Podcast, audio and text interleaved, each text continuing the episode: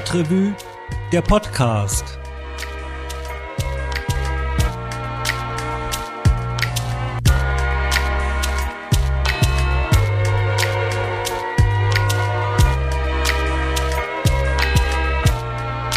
Hi und herzlich willkommen im Stadtrevue Podcast.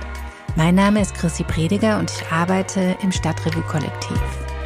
Die Stadtrevue das ist das unabhängige Monatsmagazin für Köln und wir bringen jeden Monat die besten Themen rund um Kultur, Politik und Stadtleben. In der heutigen Podcast-Folge sprechen wir über die Kölner Museumsnacht, die nun endlich wieder stattfinden kann nach zwei Jahren pandemiebedingter Pause. Und wir haben Claudia aus dem Museumsnacht-Team hier, die uns schon den einen oder anderen Tipp gibt, was euch dort erwartet. Aber zuerst werfen wir einen Blick auf den Kölner Veedel, das im Nordwesten liegt und das immer beliebter wird. Die Rede ist von Bickendorf.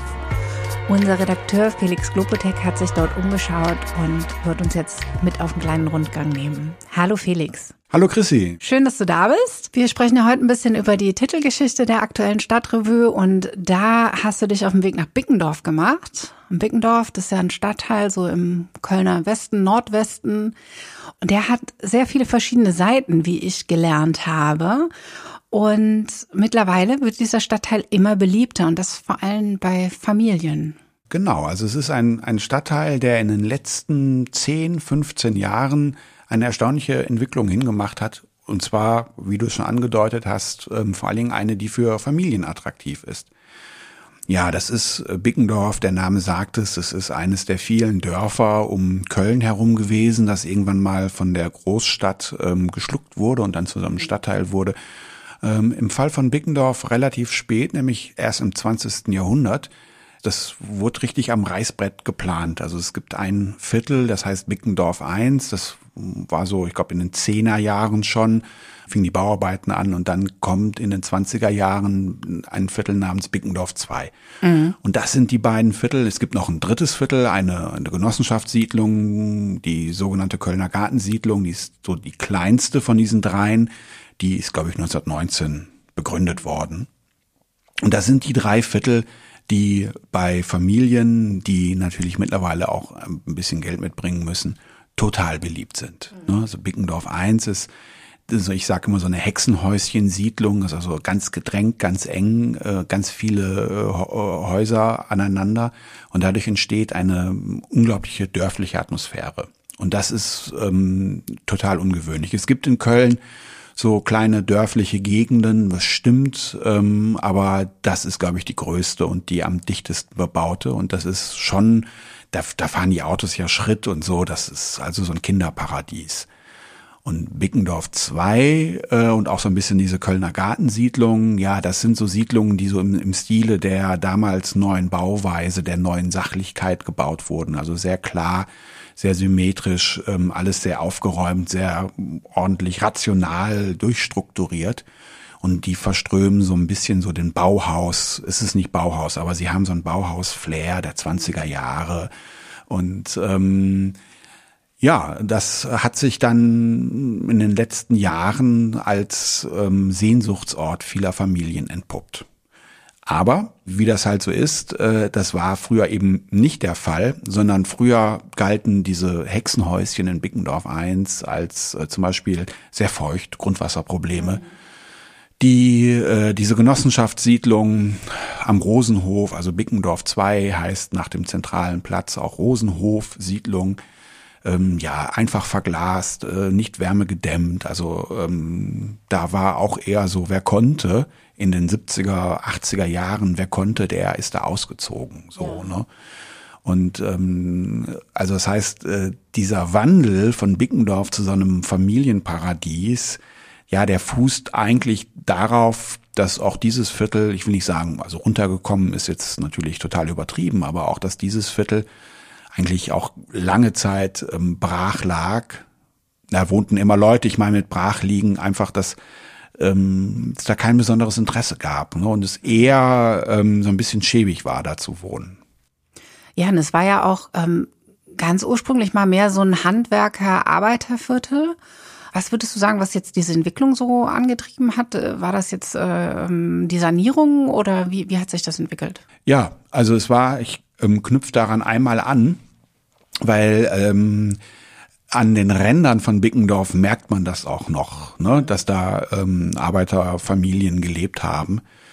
Es gab zum Beispiel, das ist auch noch am Rande von Bickendorf, ähm, manche sagen, das sei noch Ehrenfeld, die anderen, das ist Vogelsang, also in so, einem, in so einem undefinierten Gebiet, da gibt es zum Beispiel noch eine große Lack- und Farbenfabrik. Und das ist das sogenannte Vitales Straßenfädel oder Quartier. Und ja, da wohnen auch heute noch, ähm, das merkt man, das sind auch heute noch ganz schlichte Wohnungen und da wohnen ärmere Menschen. Ne? So, also Bickendorf ist nicht nur diese Familienidyll. Und was das, glaube ich, getriggert hat, dass da die Leute hin wollten, ab, ja, ich sag mal spätestens ab 2010, Biggendorf ist im Kern eines der ganz wenigen Viertel, die einfach eine geschlossene Bebauung haben. Also es, es wird auch da Kriegsschäden gegeben haben.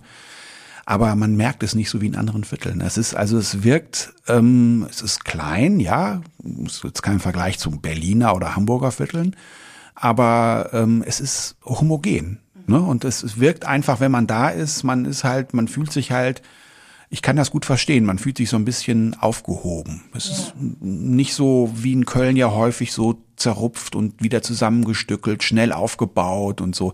Man hat also eine, relativ viel von dieser alten Bausubstanz und obwohl die schlecht in Schuss war, wirkt es zumindest erstmal nach außen hin, hat das was ähm, ja sehr pittoreskes und sehr anziehendes.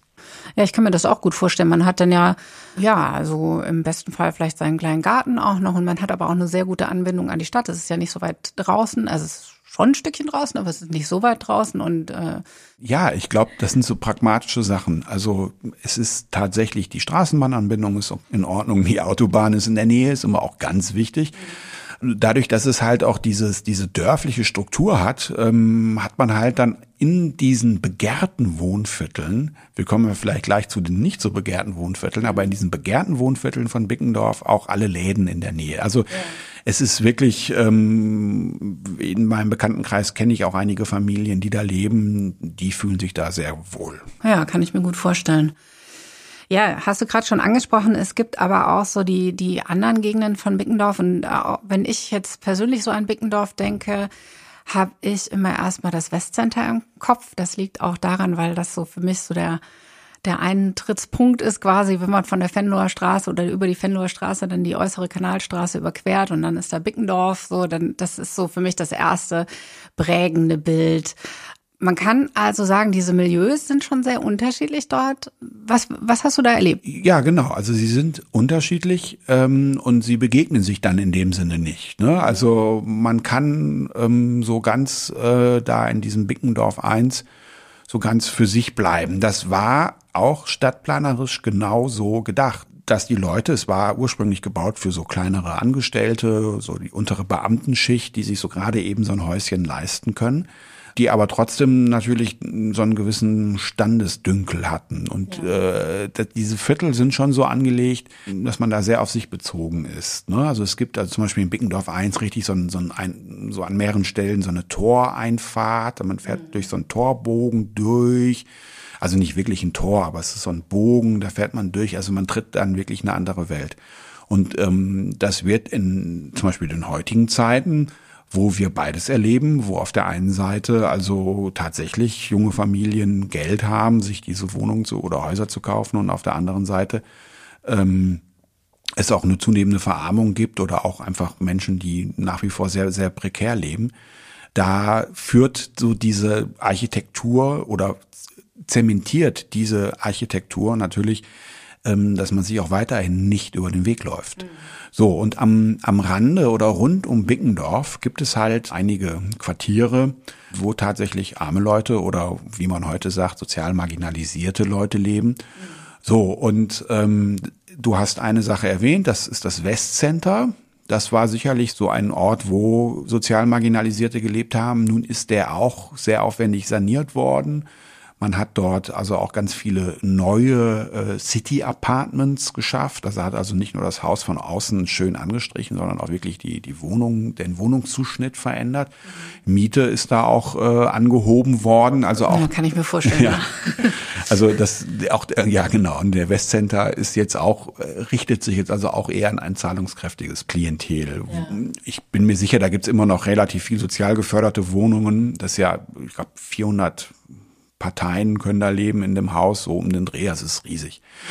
So, Vitale Straße hatten wir und dann gibt es halt zwei Viertel, die und eins noch mal eins von den beiden noch mal ganz besonders, die eigentlich kom komplett abgeschnitten sind von allem, von vom restlichen Bickendorf, von äh, aber auch Einkaufsmöglichkeiten zum Beispiel, also ein bisschen auch von der von vom öffentlichen Nahverkehr. Das sind diese Y-Hochhäuser, die sind wirklich ganz abgedrängt. Ähm, da muss man hin wollen. Man kommt ja nicht zufällig hin. Man muss dahin wollen. Und dann gibt es das Westendviertel. Das ist dann schon wieder ein bisschen beschaulicher. Ähm, aber das ist jetzt auch kein Ort, wo man sagt, oh ja, toll, da will ich unbedingt ja. wohnen. Und ähm, die sind beide Viertel aber nicht so geplant worden, um so Leute dahin abzuschieben. Das hat sich wirklich erst im Laufe der 70er, 80er Jahre kristallisiert. Sondern ganz zu Beginn, als diese Y-Hochhäuser gebaut wurden, die sind also so wirklich so in der hintersten, ich sag mal, in der hintersten westlichsten, nordwestlichsten Ecke von, von Bickendorf. Und die waren attraktiv, diese Hochhäuser, als sie vor über 50 Jahren fertiggestellt waren, wegen Doppelverglasung, Zentralheizung und ja. natürlich modernen, modernen Rohren, Leitungen überhaupt. Ne? Ja, ja, das kann man sich ja heutzutage echt manchmal nicht mehr vorstellen, dass das mal ein ganz toller Standard war, sowas. Also meine Oma hat auch in so einem Haus gewohnt und äh, wenn ich da so heute hingehe in die Gegend, dann denke ich auch mal so, wow, da möchte ich gar nicht unbedingt wohnen, aber für die war das damals der Hit. Ja, und tatsächlich hat das wohl auch ein paar Jahre funktioniert. Ähm, ganz genau, äh, also ja doch, man, man kann sich das so ein bisschen vorstellen, ähm, was dann passiert ist oder was dann so, ähm, wie sich das dann im Laufe der Jahre entwickelt hat. Also ein Faktor, so hat mir dort ein tätiger Sozialarbeiter, Christian Bark, erzählt, war, dass die Stadt, ähm, da gibt es einen komplizierten Ausdruck für, ich sag mal, Wohnungen vorhält für Leute, die gestrauchelt sind. Es gibt Obdachlosigkeit. Eigentlich möchte die Stadt das verhindern. Erst recht, wenn Familien betroffen sind. Das heißt also, wenn man Probleme, Probleme hat, seine Miete zu zahlen oder wenn das auffällig wird, ist es eigentlich so, dass sich der äh, Vermieter auch mit dem Wohnungsamt der Stadt verständigen muss. So, und dann bietet zum Beispiel die Stadt als Hilfe an, dass man in so eine, sag ich mal, Übergangswohnung kommt. Eigentlich eine, eine sehr, vom Prinzip her eine gute Idee. Jetzt ist es aber offensichtlich so, dass diese Notlage bei vielen Leuten oder auch Familien, die auch dann umquartiert wurden, eben nicht eine Übergang oder nicht ein momentaner Einbruch war, sondern sich als etwas Dauerhaftes rausgestellt hat. Und das heißt, dass also in dieses Viertel vermehrt arme Leute zogen oder auch vielleicht Leute, die Probleme haben, gesundheitliche Probleme, leben, psychische Probleme. Das hat dafür gesorgt, dass sich dann wiederum andere Leute davon in dem Viertel distanziert haben Hinzu kommt, dass vielleicht auch viele Handwerker einen gewissen sozialen Aufstieg auch noch äh, machen konnten. Jedenfalls hat sich das immer mehr in den 70ern und 80ern entmischt. Immer mehr. Mhm. Genau, du hast dich noch mit jemand anders getroffen von Coach e.V. Die haben ein ja, sogenanntes Bildungslabor geschaffen. Was muss man sich darunter vorstellen? Das ist eine der wirklich extrem erfreulichen Entwicklungen in, in Bickendorf. Ich habe mich mit dem Herrn Sinoplu getroffen. Äh, Coach e.V. ist ein, der dort Geschäftsführer ist, ist ein ja, interkulturelles Bildungslabor. Und das heißt, dass dort ähm, vor allen Dingen mit migrantischen, also Menschen mit Migrationshintergrund, wie man, wie man sagt, ähm, gearbeitet wird und die Leute, die da aber arbeiten und mit den Kids arbeiten, haben das häufig selber, ähm, sind also selber Kinder von Einwanderinnen und Einwanderern. Man teilt gemeinsame Erfahrungen und die Idee erstmal, das hat jetzt erstmal nichts mit Bickendorf zu tun. Einmal da ein, zwei allgemeine Sätze dazu ist, also dass man sich nicht als Feuerwehr versteht und nicht kurzfristig mit äh, den Kindern und auch den Familien arbeitet, sondern dass es äh, darum geht, generell gemeinsam eine Perspektive zu entwickeln, weil einfach die Feststellung ist, dass unter Migrantinnen und Migranten nicht mehr und nicht weniger Potenzial vorhanden ist als bei äh, Muttersprachlern. Und dass aber aufgrund vielleicht der Arbeitssituation der Eltern, aufgrund auch der Wohnsituation, diese Kinder, Jugendlichen eben nicht die Chance haben, eben sich so entfalten zu können, wie das jetzt, ja, die Kinder von, ähm, wie sagt man, von Bio-Deutschen, ja. Ähm, ähm, äh, machen können. Und da haben die wirklich einen sehr, sehr ähm, liebevollen und auch sehr ausdifferenzierten, sage ich mal, Lehrplan, der halt im besten Fall diese Jugendlichen bis zum Berufseintritt über vier, fünf Jahre begleitet. Das ist, hört sich fast schon zu gut an, um wahr zu sein. Äh, und das sagt auch der Herr Sinoplu, ähm, letztendlich können wir immer nur wenigen helfen. Es gibt einfach wahnsinnig viel Nachfrage. Und Coach e.V. expandiert auch, finanzieren sich über Stiftungsgelder und Spenden, äh, Förderung auch vom, vom, vom Land zum Beispiel ähm, expandiert und äh, Bickendorf, das war das war absolut angebracht, dass die da sind. Ähm, eben weil es eben rund um diesen schönen, ich sage ich mal, um diese schönen Dorfkerne halt diese Viertel von Marginalisierten gibt. Ja, und nicht nur, sondern in der Nähe ist ja auch zum Beispiel das Görlinger Zentrum und auch Ossendorf und auch Vogelsang. Auch dort gibt es Gegenden, wo es, sag ich mal, ganz gut ist, wenn es da Leute gibt, ähm, die dann auch so ja in diese Communities hineinwirken ne? und dann auch Hilfestellung versuchen zu geben. Also dieses Bildungslabor versteht sich als ähm, offen eigentlich für den ganzen, für Kinder und Jugendliche aus dem ganzen Kölner Westen. Das Interessante jetzt daran ist, dass es ähm, aber trotzdem in Bickendorf sitzt und dass man ähm, das auch gerne gesehen hat das ist eigentlich ein, so, ein, so ein eigenartiger Zweckbau, der nicht ganz in diese schöne Kölner Gartensiedlung passt, aber ähm, wunderbar, um dort wirklich in vielen verschiedenen Zimmern und Räumen und auch im Garten was mit den Kids zu machen. Und ähm, Ahmed Sinoplo hatte sich da irgendwie sehr drüber geärgert, dass dieses Gebäude offensichtlich längere Zeit leer stand. Er war früher mal ein Verlag drin hat dann aber den Hinweis bekommen oder ist dann darauf aufmerksam gemacht worden, Mensch, also ja, frag doch mal nach, das kannst du halt ganz gut mieten. Ne? Also ja. da, das, äh, da haben wir ein Interesse dran, dass sowas in unser Viertel kommt. Und das finde ich ist tatsächlich eine, eine schöne auch oder auch positive Entwicklung ähm, in Bickendorf, dass es halt eben nicht nur darum geht, dass dort äh, Leute in schön renovierten Altbauwohnungen und Häusern leben, sondern dass es halt auch da die Möglichkeit gibt, Community-Arbeit zu leisten. Ne? Das ist auf jeden Fall eine positive Entwicklung. Und ähm, du sagtest gerade, die haben dieses Gebäude quasi neu ähm, bekommen. Also wie lange gibt's die da schon? Seit Anfang des Jahres so. Ne? Es gibt dort ein Musikstudio, es gibt dort einen Makerspace ähm, mit ähm, Materialien, also mit, mit Kameras und mit einem 3D-Drucker. Es gibt eine Bibliothek das ist dann vielleicht für die etwas Älteren, da gibt es also jede Menge, zum Beispiel antirassistische Literatur. Naja, und es gibt halt diese Möglichkeiten, damit fängt es halt an, dass man erstmal so praktische Hilfestellung gibt, Hausaufgabenhilfe. Und dann, dann entwickelt sich das weiter, dann lernt man sich, lernen sich irgendwie die Kids mit den Sozialarbeiterinnen und Sozialarbeitern besser kennen und wenn dann es Interesse besteht, dann geht das vielleicht auch so in die Richtung, ja, was möchte ich denn später gerne machen und so. Also sie arbeiten, dieses Bildungslabor arbeitet auch mit Schulen zusammen und ähm, wie gesagt, es hört sich alles super an, aber äh, da den Leuten, die da arbeiten, denen ist klar, dass das für viele einfach auch nur ein Tropfen auf dem heißen Stein ist. Ne? Ja, das ist ja dann meistens so. Ne? Man kann ja nicht alle mitnehmen sozusagen, sondern eben nur ein paar Leute fördern. Aber umso besser, dass es das gibt und dass es eben dann auch eine, ja, einfach eine größere Anlaufstelle einfach dann dort ist. Ne? Ja, unbedingt, unbedingt, ja. Jetzt haben wir äh, schon so ein bisschen über diese verschiedenen Milieus gesprochen. Ähm, ein ganz anderes Thema ist der Bickendorfer Kulturpfad oder Kulturpfad Bickendorf. Das fand ich ein ganz spannendes Thema auch, äh, weil es da so unglaublich viele Stationen gibt, nämlich ungefähr 60. Und das klingt ja irgendwie, als wäre das ein wirklich, wirklich geschichtsträchtiges Fädel. Ist dem so? Ja, muss ja, ne? Wenn man 60, ja. wenn man 60 Orte rauskriegt, rausfindet und die beschildert.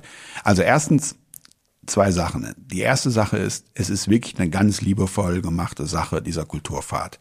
Also das hat jemand gemacht ähm, oder eine Bürgerinitiative, die ihr Viertel lieben. Das andere ist aber, als ich mal einen äh, persönlichen Kulturpfad da durch Bickendorf bekommen habe, da war von von so was offiziellem ähm, und überhaupt auch von der von der Pflege von ups, Bickendorfer Baudenkmälern ähm, noch überhaupt keine Rede. Im Gegenteil. Mhm. Ähm, also auch das ist eine Entwicklung, die wirklich in den letzten drei, vier Jahren passiert ist. Ich war unterwegs. Äh, wir haben, und so gesehen hatten wir auch schon in der Stadtrevue früher so diesen Blick auf Bickendorf, weil uns ein Anwohner aus dem Viertel ähm, Thomas Piepenstock darauf hingewiesen hat, dass äh, in Bickendorf Künstler gelebt haben. Mhm. Und zwar ganz bewusst, also nicht so durch Zufall, sondern ganz bewusst. Ähm, der Stadtbaumeister Wilhelm Rippan, der hat ihnen da Ateliers eingerichtet. Der war mit denen befreundet, mit diesen Künstlern und hat ihnen Ateliers eingerichtet, vermutlich auch als Gegenleistung dafür, dass diese Künstler als Farbberater gearbeitet haben. Mhm weil zum neuen Bauen und zum neuen Wohnen gehörte halt auch, dass man die Häuser harmonisch anstreicht. Nach einer Farbe, die halt auch wirklich so bei den Menschen, die dort wohnen, das Gefühl auslösen soll, ja, sie sind da aufgehoben. Sie, diese, eine Farbe, soll was, was, was Angenehmes, was Klares, was Lichtes vermitteln. Also man wollte wirklich so ein ganzheitliches Wohnerlebnis. Das war so ein bisschen so dieser, dieser Fortschrittsglaube, ähm, zumindest in der Mitte der Ende 20er Jahre vermitteln. Und ich glaube, dass viele Künstler zum Beispiel für diese Farbenfabrik auch am Rande von Bickendorf als Berater gearbeitet haben. Und damals hatte mich dann der Herr Piepenstock dann rumgeführt und hat mir gezeigt, ja, hier in diesem Haus war ein Atelier, in dem Haus war ein Atelier und so weiter. Das war total interessant. Vor allen Dingen, weil das niemanden interessierte. Und äh, er war ganz verzweifelt und sagte mir, dann rufen Sie doch mal bei der GAG, also bei der städtischen Wohnungsbaugenossenschaft an, die diese Häuser unterhält. Ähm, fragen Sie doch mal nach, was da los ist. Und äh, gesagt, getan. Und am Ende, es endete damit, dass jemand aus der Pressestelle zu uns sagte, Nee, also wenn wir jetzt da Gedenktafeln anbringen müssen für irgendwelche Promis, die da mal übernachtet haben, da kämen wir ja gar nicht hinterher. Da wollen wir gar nicht mit anfangen.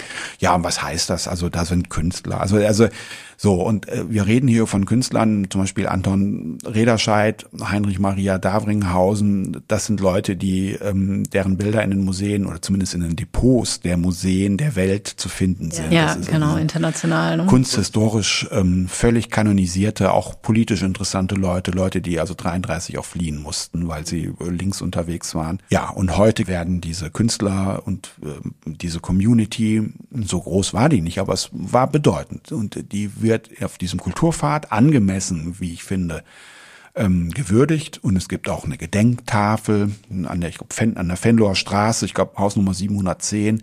Das ist jetzt so ein bisschen so das Viertel-Highlight und da ist man irgendwie stolz drauf, dass es das jetzt gibt. Aber ich weiß nicht, ich glaube, vor fünf Jahren war man halt nicht stolz drauf, weil man es auch gar nicht wusste oder wissen wollte. Ja, und äh, diesen äh, Kulturpfad, das kann man sich auf der Website angucken von der Bürgerinitiative und dann kann man das quasi selber ablaufen sozusagen, ne? Ja, man hat ja natürlich seinen Laptop nicht dabei, aber ich ja. glaube, ich habe es mir natürlich am Rechner angeguckt, aber das ist selbstverständlich Smartphone-kompatibel. Ja. Ne, dass man das dann, wenn man das öffnet, dann ist es dann so eingerichtet, dass man dann wirklich das mit so ablaufen kann. Es sieht wahnsinnig mächtig aus.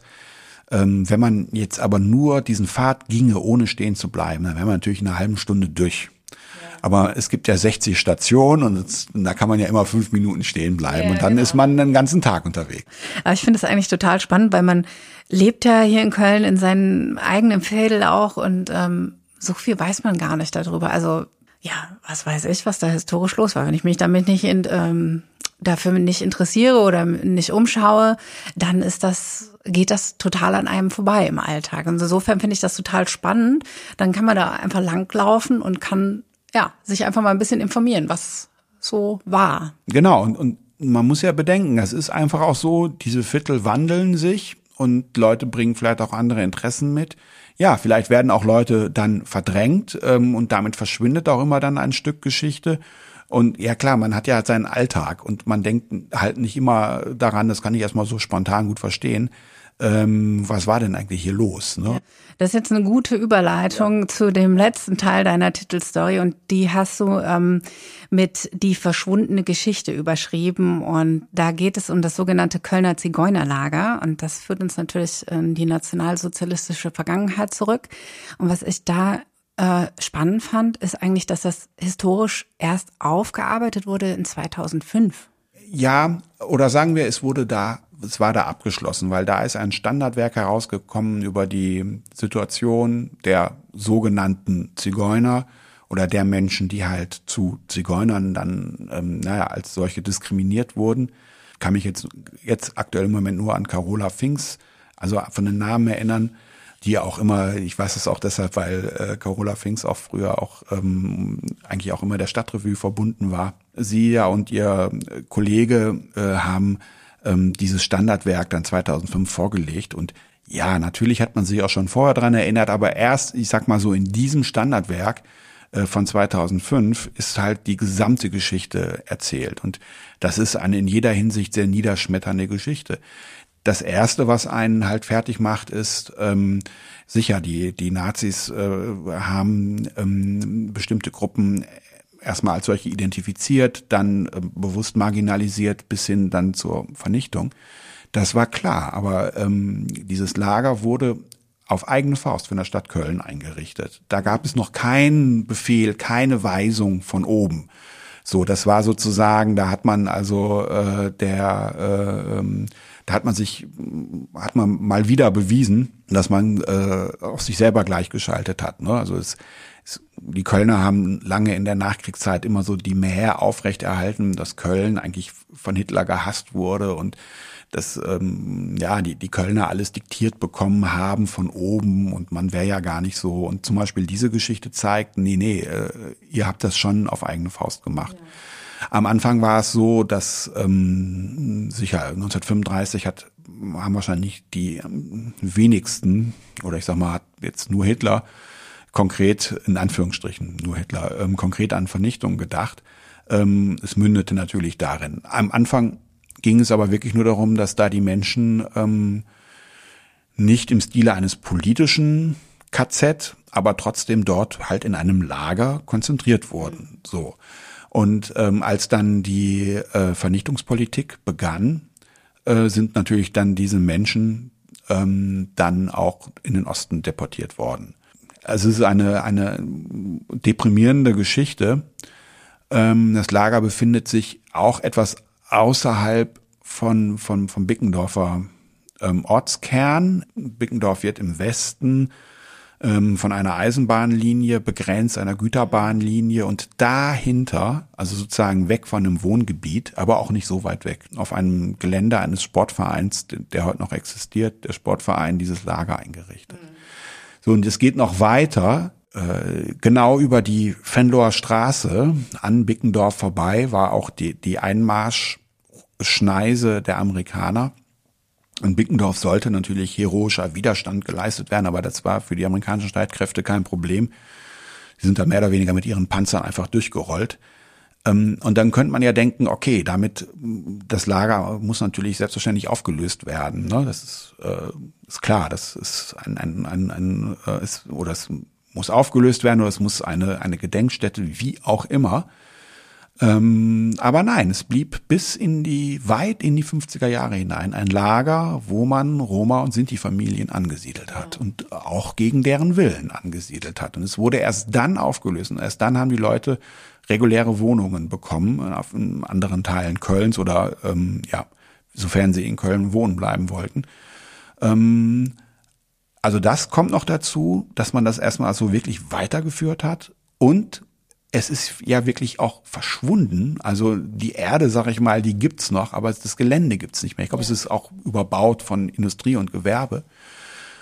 Und man muss schon an der Unterführung, ähm, an der Unterführung Fenloher Straße ähm, unter der, der Güterbahnlinie schon genau hingucken und dann sieht man halt diese Gedenktafel. Ne? Und ich weiß, es gibt in, in Köln selber, hier auch an der Hohenzollernbrücke, es gibt sage ich mal, Hinweise oder es wird an verschiedenen Orten in Köln an die Deportation dieser Menschen erinnert.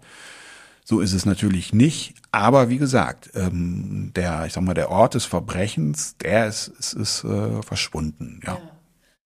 Ähm, wenn man dann jetzt so geografisch quasi ein bisschen weiter geht, dann kommt man in einen anderen Teil von Bickendorf, das ist das sogenannte Westend. Da hast du auch noch Leute getroffen. Was hast du denn da erlebt? Ja. Das Westend habe ich auch erst dieses Jahr erfahren, dass es überhaupt ein Stadtteil oder ein Stadtteil des Stadtteils, also ein Viertel in Bickendorf ist. Ja. Ich habe das immer irgendwie Bocklemünden oder Ossendorf zugeschlagen und das zeigt ja, dass auch das Viertel nicht besonders erstmal so von außen stehend, nicht besonders attraktiv ist. Man verirrt sich nicht da rein. Ähm, es gibt da nichts. Es gibt da, ich habe da, war da in einer übrigens guten Bäckerei ja, aber ansonsten, ähm, äh, da kann man auch einen Kaffee trinken, aber ansonsten glaube ich, gibt es da gar nichts. So, ne? Und ähm, es ist teilweise recht kleinbürgerlich und so und ganz beschaulich, aber es gibt halt auch da so diese GAG-Wohnblöcke, die auch heute noch so ein bisschen, wo man sich so ein bisschen, wo es, wo es einem so ein bisschen fröstelt. So, und da hat die Aktion Nachbarschaft, die auch in diesen Y-Hochhäusern tätig ist, wo der bereits erwähnte Herr Bark ähm, da der Geschäftsführer ist und auch sehr, sich sehr rührig um das Viertel und äh, für das Viertel einsetzt. Da haben die eine Fahrradwerkstatt gegründet. In einem ehemaligen Waschhaus, also diese GAG-Häuser hatten hat keine Waschmöglichkeit in den Wohnungen. Da haben die also in, in, dem, in dem Hinterhof oder in dem hinter, hinter den Häusern liegenden Gartengrundstück ein sehr großes Waschhaus hingebaut. Mhm wo halt wirklich, ähm, ja, das waren damals nur Frauen dann immer gewaschen haben. Ja. Ne? So, und mittlerweile gibt's aber Waschmasch Waschmaschinenanschlüsse und Waschmaschinen in den Wohnungen. Und das stand auch lange leer und war auch dem Verfallpreis gegeben. Und dann gab's eine Initiative nach 2015 von einigen Freiwilligen, einigen auch Leuten da aus diesem aus dieser Aktion Nachbarschaft, die haben dann angefangen mit Geflüchteten. Es gibt in der Nähe auch eine Unterkunft für Geflüchtete. Mhm auch mitten ohne größere Anbindung äh, in einem Gewerbegebiet untergebracht. Mm. Ähm, und dann haben die angefangen, damit auch die Leute, die aus ihrer Isolation rausgeholt werden und damit die auch ein bisschen mobiler sind, mit den Fahrrädern zusammenzuschrauben. Ja. So ist das entstanden und äh, das lief wohl sehr, sehr, sehr gut. Ähm, und es hat irgendwie allen Spaß gemacht. Dann haben die sich gesagt, also die, diese Aktion Nachbarschaft, äh, wir machen das jetzt für alle. Wir öffnen das jetzt und machen das auch, tun das auch kund ich war da, ich fand es irgendwie sehr sympathisch, sehr nett. Das ist echt ein recht relativ großes Gebäude für eine Werkstatt, ein großes Gebäude und da kommen dann also wirklich alle Nase lang Leute vorbei, die da ihre Fahrräder zusammenschrauben wollen oder die haben relativ viele Schrotträder, die dann fit, wieder fit gemacht werden. Und das Prinzip ist, die Leute kommen dahin und sollen das selber machen. Also dann kommen dann wirklich die Leute hin und sagen, nö, mache ich nicht, kann ich nicht. Und dann sagt ihnen dann ähm, einer der Freiwilligen, der da ist, der sagt, jetzt nimmst du mal den Schraubenzieher und jetzt drehst du mal äh, hier die Schraube auf und dann kannst du ja gucken, was passiert. Und so kommt, kommt man so ans Machen, ans Tun, man unterhält sich und ähm, es richtet sich immer noch an Leute, deren Muttersprache jetzt nicht Deutsch ist und man kommt so ins Gespräch und, und so entsteht dann irgendwie so auch so ein System von gegenseitiger Hilfe und Unterstützung. Und äh, das ist auch eine sehr erstmal eine sehr kleine Maßnahme natürlich, aber ähm, hat einen gewissen Effekt. Es wird angenommen und ich mir hat so diese äh, Atmosphäre da irgendwie, dass man da so rumhängt und dann kommen Leute und schrauben ein bisschen und ja. so. Mir hat das echt gut gefallen. Ja. Prinzip auch so ein bisschen Hilfe zur Selbsthilfe und so ein bisschen Verbinden der Leute einfach auch. Ne? Genau, das muss man dazu sagen. Der Ansatz dieser ähm, ähm, Gruppe da oder dieser Truppe um den Herrn Bark ist äh, Hilfe zur Selbsthilfe. Das würde aber, glaube ich, jeder sagen.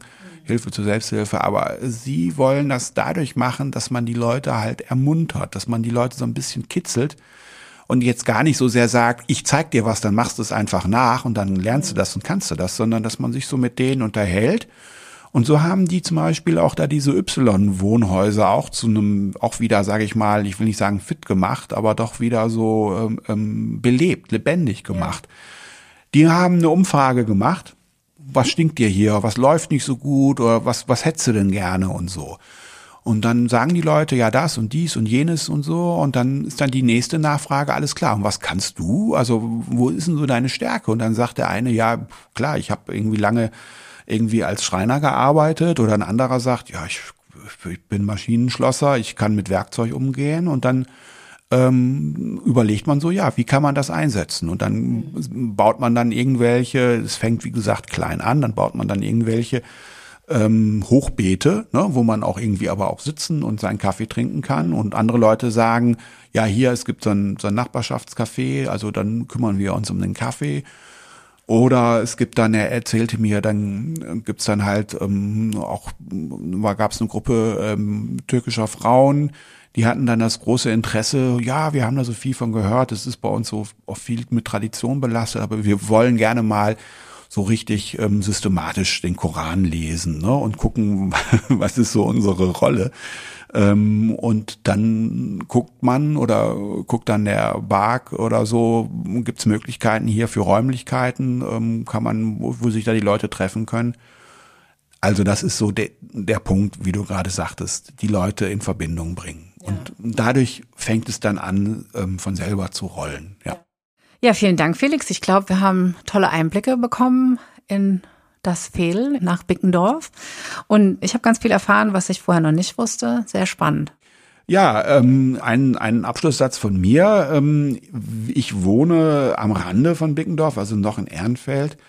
Und Ehrenfeld ist sehr laut, sehr verbaut, ähm, ist auch sehr trubelig. Es ist überall Partyzone und italienischer Sommer, also alle Leute immer auf der Straße rund um die Uhr. Und ähm, meine Spaziergänge führten mich dann schon recht früh und so habe ich irgendwie immer so den Wandel, aber eher so passiv als Spaziergänger dann so miterlebt in Bickendorf. Und wir haben ja in der Stadtrevue die Tradition, dass wir Kölner Viertel vorstellen wollen.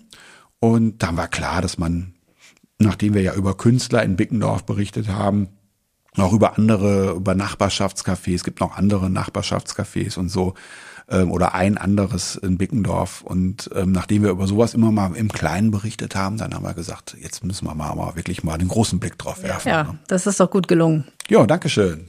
Danke dir, Felix.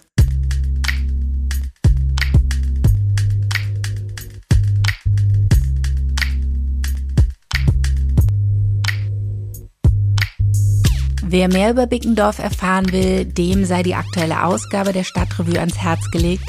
Die findet ihr natürlich wie immer im Bütchen eures Vertrauens oder bei uns im Shop auf stadtrevue.de. Dort könnt ihr, wenn ihr möchtet, auch ein Abo abschließen.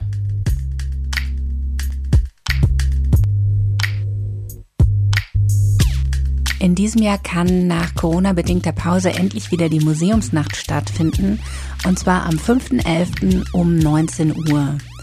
Es sind fast 50 Museen und Kulturorte dabei und was die BesucherInnen erwartet, das erzählt uns jetzt Claudia aus dem Museumsnacht-Team. Hallo Claudia. Hallo Chrissy.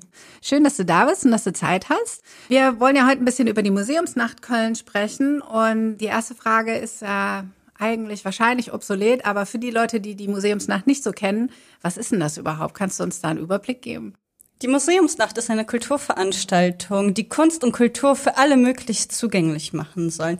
Wir wollten in der Museumsnacht Köln zu einem einzigen Kulturfestival umwandeln. Und dafür verbinden wir insgesamt 46 Museen, wo ganz viele einzelne Highlights stattfinden werden während der Nacht. Pandemiebedingt konnte die Museumsnacht in den letzten beiden Jahren leider nicht stattfinden und es ist momentan auch immer noch eine Herausforderung, größere Veranstaltungen umzusetzen. Ihr habt euch daher bei der Planung für ein fluides Programm entschieden. Was kann man sich denn darunter vorstellen? Wir möchten für alle BesucherInnen ein individuelles Museumsnachterlebnis bieten. Und deshalb ist dieses Jahr in unser Museumsnachtticket ein KVB-Ticket inkludiert. Das bedeutet, man kann einfach in die nächste Bahn steigen und genau den Kulturort besuchen, den man gerade auf dem Schirm hat. Ah, okay. Früher war das ja immer anders. Ähm, da, da war das, ich weiß es selber jetzt gar nicht so ganz genau, da waren die Touren ja immer irgendwie vorgegeben und es gab so Shuttlebusse. Genau, wir hatten vorprogrammierte Shuttlebusse, die bestimmte Strecken abgefahren sind. Das bedeutet, du bist einfach in den Bus gestiegen, der ist dann in der Nähe eines Museums angehalten und du konntest das fußläufig erreichen. Da wir aber aufgrund der aktuellen Corona-Lage das Ganze etwas Corona-konformer gestalten wollten, haben wir uns dazu entschieden, einfach den öffentlichen Nahverkehr zu nutzen, um volle Shuttlebusse zu vermeiden und die ganze Veranstaltung zu dezentralisieren. Das bedeutet, man fängt genau da an, wo man will und dadurch, dass jeder sich eine individuelle Route zusammenstellen kann, wird es hoffentlich nicht zu Hotspots kommen, wo ganz viele Menschen auf einmal treffen. Genau, weil das dann einfach nicht so vorgegeben ist, sondern jeder schauen kann, was er machen möchte. Ja, genau. Das ist ja für das Programm oder für einen selber auch eigentlich fast ein bisschen cooler, würde ich jetzt gerade so empfinden, weil man halt einfach aussuchen kann, ich möchte das angucken und das angucken und Genau, vor allem hat man auch den Vorteil, dass man jetzt nicht alle Stationen abfahren muss, wie das bei den Shuttlebussen vorher war. Man musste nämlich genau die feste Route befolgen. Das heißt, man muss vielleicht auch drei Museen anfahren, die einen gar nicht interessieren. Ja. Das ist jetzt halt überhaupt nicht der Fall. Und man kann zu genau den Spot, wo man gerade hin möchte. Ja, auch in diesem Jahr gibt's bei der Museumsnacht wieder viele KünstlerInnen, die den Abend mit ihren Konzerten und Performances bereichern werden. Ähm, was erwartet denn die BesucherInnen da?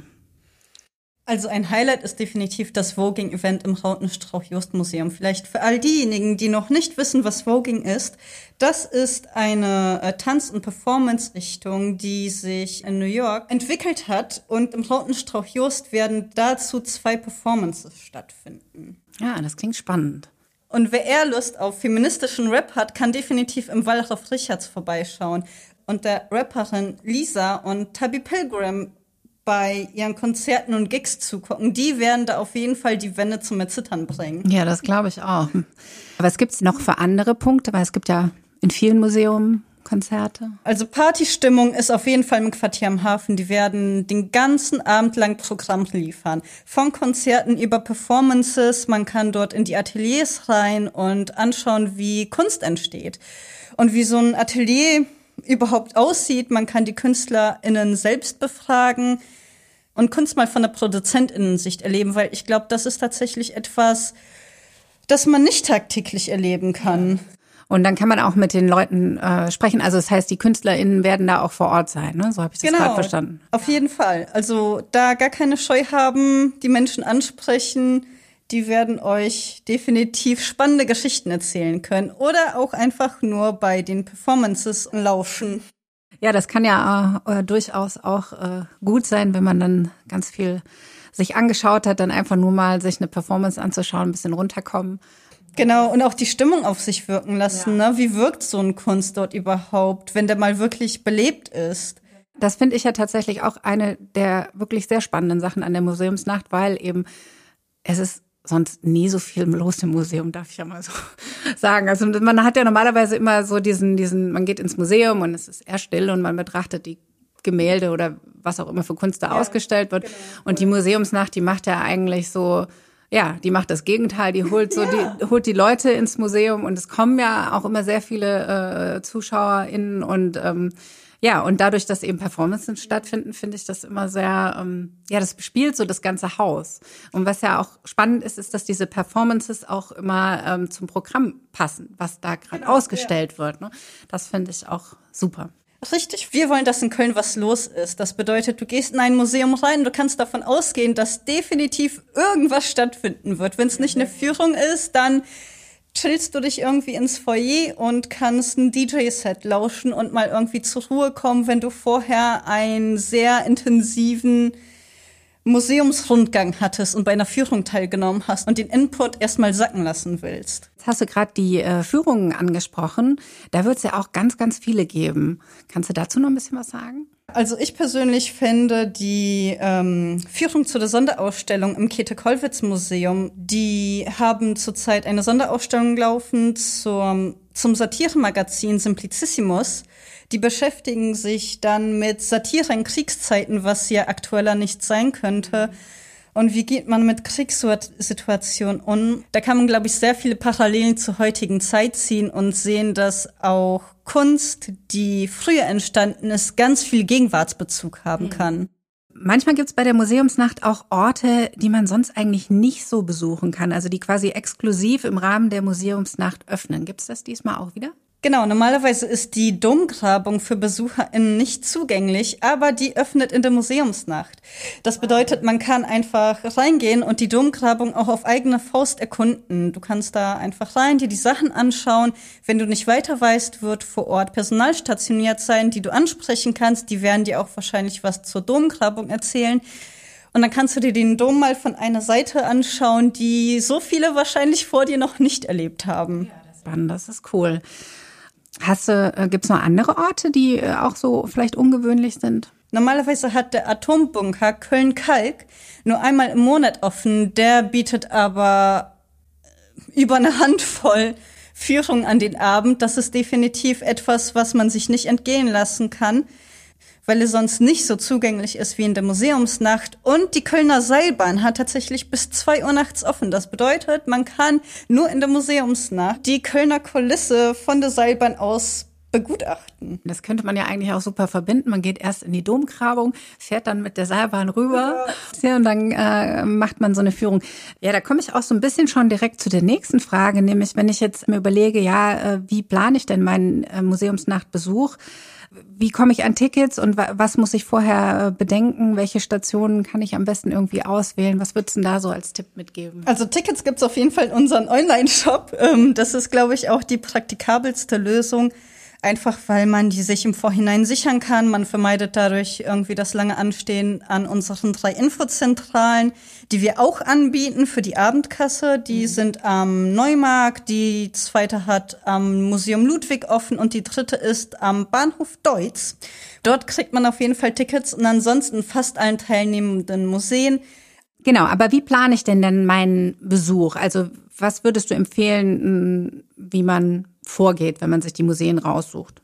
Also da gibt es tatsächlich nicht die richtige Antwort, sondern es gibt ganz viele Möglichkeiten, wie man an diese herangeht. Zur Orientierung für unsere BesucherInnen und als kleiner Service haben wir tatsächlich Tourenvorschläge geplant und auch vorgestellt. Unter anderem die queer-feministische Tour oder die Zeitreise entlang der Linie 7, einfach um BesucherInnen vorzustellen, wie man an die eigene Planung rangehen kann weil man sich manchmal auch denkt, boah, es gibt ja so viel tolles Angebot, wo fange ich an, wo höre ich auf, wie plane ich das am besten? Ja. Genau, da haben wir Touren vorbereitet und die kann man tatsächlich als Konzept eins zu eins so übernehmen, die funktionieren auch so. Mhm. Ähm, oder man leitet sie sich ab. In der queer-feministischen Tour haben wir ja eine Tour erstellt anhand eines Themas. Das bedeutet, man interessiert sich irgendwie für feministische Themen und Themen der LGBTQIA-Plus-Szene. Und ähm, so kann man das auch auf andere Themengebiete übertragen. Wenn man zum Beispiel total interessiert ist an den alten Meistern, kann man sich die Museen raussuchen, die sich mit alten Meistern beschäftigen. Oder man sagt, ey, ich habe total Lust auf Konzerte und macht sich dann eine musikalische Museumsnacht. Also da kann jeder individuell rangehen. Und wir empfehlen tatsächlich aber nicht mehr als drei bis fünf Kunstorte sich für einen Abend rauszusuchen. Einfach damit man auch Zeit an einem Kunstort hat. Es bringt ja nichts von Station zu Station und von Highlight zu Highlight zu springen, sondern man möchte das ja auch irgendwie genießen. Man will sich ja auch nicht hetzen, sondern es soll ja Spaß machen. Ja. Ähm, ich muss noch einmal fragen zu diesen Tourenvorschlägen. Da habe ich äh, gesehen, das habt ihr quasi im Team gemacht. Einige von euch haben diese Touren zusammengestellt. Habt ihr das wirklich, also war das so dann da euer Thema, was euch selber interessiert hat? Oder habt ihr einfach gesagt, okay, wir wollen das und das abdecken oder es war tatsächlich eher so eine Kombination aus beiden. Denn klar, wir möchten auch irgendwie Themen bearbeiten, die uns selber gefallen. Ja. Aber man muss ja auch immer äh, die BesucherInnen im Blick haben. Also man kann ja nicht nur monothematisch, was interessiert mich gerade, egoistisch da an die Sache rangehen, sondern ähm, wir haben uns halt überlegt, okay, was wäre sinnvoll? Also viel, äh, und dann ist eine Kollegin auf die Idee gekommen, hey, die Linie 7, die fährt halt irgendwie ganz an ganz vielen Stationen vorbei und nimmt da auch vor allem ähm, das rechtsrheinische Gebiet irgendwie in Anspruch mhm. und deckt da ganz vieles ab. Das wäre doch eine Idee. Claudia, hier schau mal, welche Stationen auf dem Weg liegen. Die habe ich nämlich tatsächlich ja. selbst auch erstellt. Ähm, welche Stationen auf dem Weg liegen und dann habe ich mir innerhalb dieser Station dann meine Highlights rausgesucht. Also das war tatsächlich mhm. ein Mischmasch und da sind die anderen KollegInnen genauso rangegangen. Ja. Also das war eine Mischung aus pragmatischem und wir haben Spaß an der Sache. Ja. Und bei der Tour, die du zusammengestellt hast, da habe ich mir jetzt auch nur gemerkt, in der Mitte ist das Käthe-Kollwitz-Museum. Ja. Was sind denn die anderen Sachen noch, die auf der Tour sind? Auf der Tour ist das Quartier am Hafen, worüber wir gerade eben schon kurz gesprochen ja, haben. Da starten wir und machen theoretisch völlig Party und kommen danach am historischen Park Deutz an und können da erstmal so ein bisschen runterkommen. Ähm, da kann man sich Ausgrabungsstücke anschauen und die Hinterlassenschaften unserer Vorfahren. Dann äh, würde man, wenn man da durch ist, dann steigt man wieder in die Linie 7, dann fährt man äh, quasi über die Brücke und dann. Und dann landet man auch schon in der Kunsthochschule für Medien und kommt theoretisch aus dem Mittelalter in die Neuzeit und darf sich dann ähm, tatsächlich sehr coole Medienkunst anschauen. Also die haben super aufwendige Videoprojektion und machen da Mixed Media Art. Zudem findet eine Nonstop Film Night dort statt und dort werden Kurzfilme der derzeitigen AbsolventInnen vorgestellt. Die nächste Station wäre ähm, das Kit Kollwitz Museum. Das habe ich ja gerade vorgestellt mit der Ausstellung zum Simplicissimus.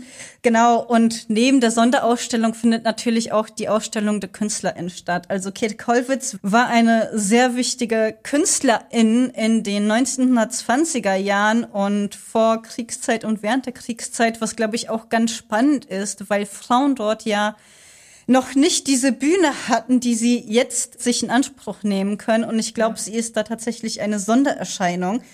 Von daher auch von feministischen Gesichtspunkten eine sehr spannende Station.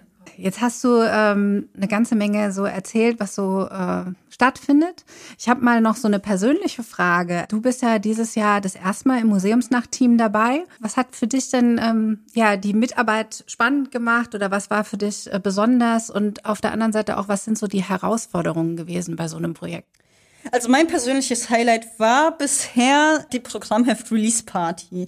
Denn unser Programmheft haben wir dieses Jahr in Form einer Party angekündigt im Wallraf Richards Museum und dort waren alle eingeladen. Also nicht nur JournalistInnen, sondern wir haben auch über Social Media, wofür ich übrigens auch verantwortlich bin, ähm, aufgerufen und tatsächlich unsere Community einfach zu der Party eingeladen. Zu Beginn gab es irgendwie paar nette Worte und danach wurden die BesucherInnen in den Abend entlassen und konnten sich äh, an die Programmhefte setzen oder an der Bahn Bier abholen und im Programmheft stöbern und bei einer sehr chilligen Musik mit DJ-Set sich ähm, das Programm der Museumsnacht anschauen und mit viel Glück auch Freikarten gewinnen, weil wir tatsächlich dafür auch ein Quiz erstellt haben. Und es war irgendwie auch ganz nett, mit den Leuten dann mal zu quatschen und dass so viel positive Resonanz kam. Also das war wirklich unfassbar. Ja. Ja, ich kann mir auch gut vorstellen, dass es, also es hat ja jetzt leider zwei Jahre nicht stattfinden können in der Form und ich glaube auch, dass äh, ja, dass sich viele Leute darauf wieder freuen, dass das ja. stattfindet. Genau, die Rückmeldung haben wir auch so oft bekommen. Das war unfassbar schön, irgendwie zu erfahren, dass die Arbeit auch wirklich in den bei den Menschen ankommt. Ja. Ne? Weil wenn man so Social Media macht, ähm, sieht man das als Zahlen und äh, hat irgendwie eine Statistik und mal ein paar nette Kommentare, über die wir uns übrigens auch immer sehr gerne freuen. Ja. ähm, aber da auch mal wirklich die Menschen dahinter kennenzulernen, ist irgendwie ganz schön. Und auch, die, dass die Menschen uns kennenlernen, weil wir auch ansprechbar für die waren. Das bedeutet, ja. die durften auch auf uns zugehen und sagen, hey, was würdest du mir denn empfehlen für die Museumsnacht? Dann ja. haben wir eine Antwort ausgespuckt. Deswegen war das eine ganz, ganz coole Erfahrung. Also ich finde, das war alles sehr äh, spannend und sehr inspirierend und ich habe jetzt richtig Lust auf die Museumsnacht. Da wäre meine Frage noch an dich, was wären denn deine persönlichen Highlight-Tipps? Also was sollte man sich auf gar keinen Fall entgehen lassen? Ich glaube, die Super Schurkinnen-Ausstellung im Comic-Haus Köln ist etwas, was man sich unbedingt anschauen muss. Also für alle Marvel- und DC-Fans, ihr seid dort auf jeden Fall richtig aufgehoben. Was noch eine weitere Station wäre, die ganz spannend wäre, ist die Körnerfeld-Galerie. Die ist ja entstanden im Rahmen der Corona-Maßnahmen, wo ja ganz viele Kunstorte und Museen schließen mussten. Und die wollten sich da ein bisschen querstellen und Kunst und Kultur am Leben erhalten, auch zur Pandemiezeit. Deswegen ist das eine Open-Air-Galerie. Kunst findet dort auf der Straße statt und exklusiv zur Museumsnacht wird die Galerie nicht nur beleuchtet, sondern es finden auch regelmäßig äh, Führungen statt. Da muss man sich auch vorher nicht anmelden. Man taucht da einfach auf und dann wird ein bisschen mehr zur Geschichte und den Entstehungsumständen der Körnerfeld-Galerie erzählt. Ich sage nochmal, wann die stattfindet. Das ist äh, am 5. November und zwar ab 19 Uhr geht's los bis 1 Uhr, in manchen Stationen bis 2 Uhr. Und ja, ich hoffe, dass wir da ganz viele von euch sehen werden. In diesem Sinne, vielen, vielen lieben Dank für das Gespräch, Claudia. War sehr nett.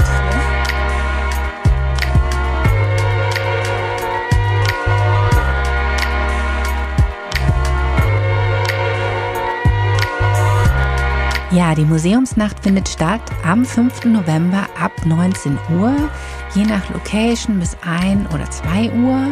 Das Programm, das findet ihr unter museumsnacht-köln.de oder eben auch in gedruckter Form liegt es aus im Stadtgebiet, liegt der aktuellen Stadtrevue bei. Und ich möchte auch nochmal auf den Instagram-Kanal von der Museumsnacht hinweisen, der wirklich die einzelnen Stationen sehr schön darstellt. Da könnt ihr euch informieren und ich hoffe, wir haben den einen oder die andere inspiriert, die Museumsnacht dieses Jahr zu besuchen. Damit sage ich Tschüss für heute. Wir hören uns wieder im nächsten Podcast. Bleibt bitte gesund.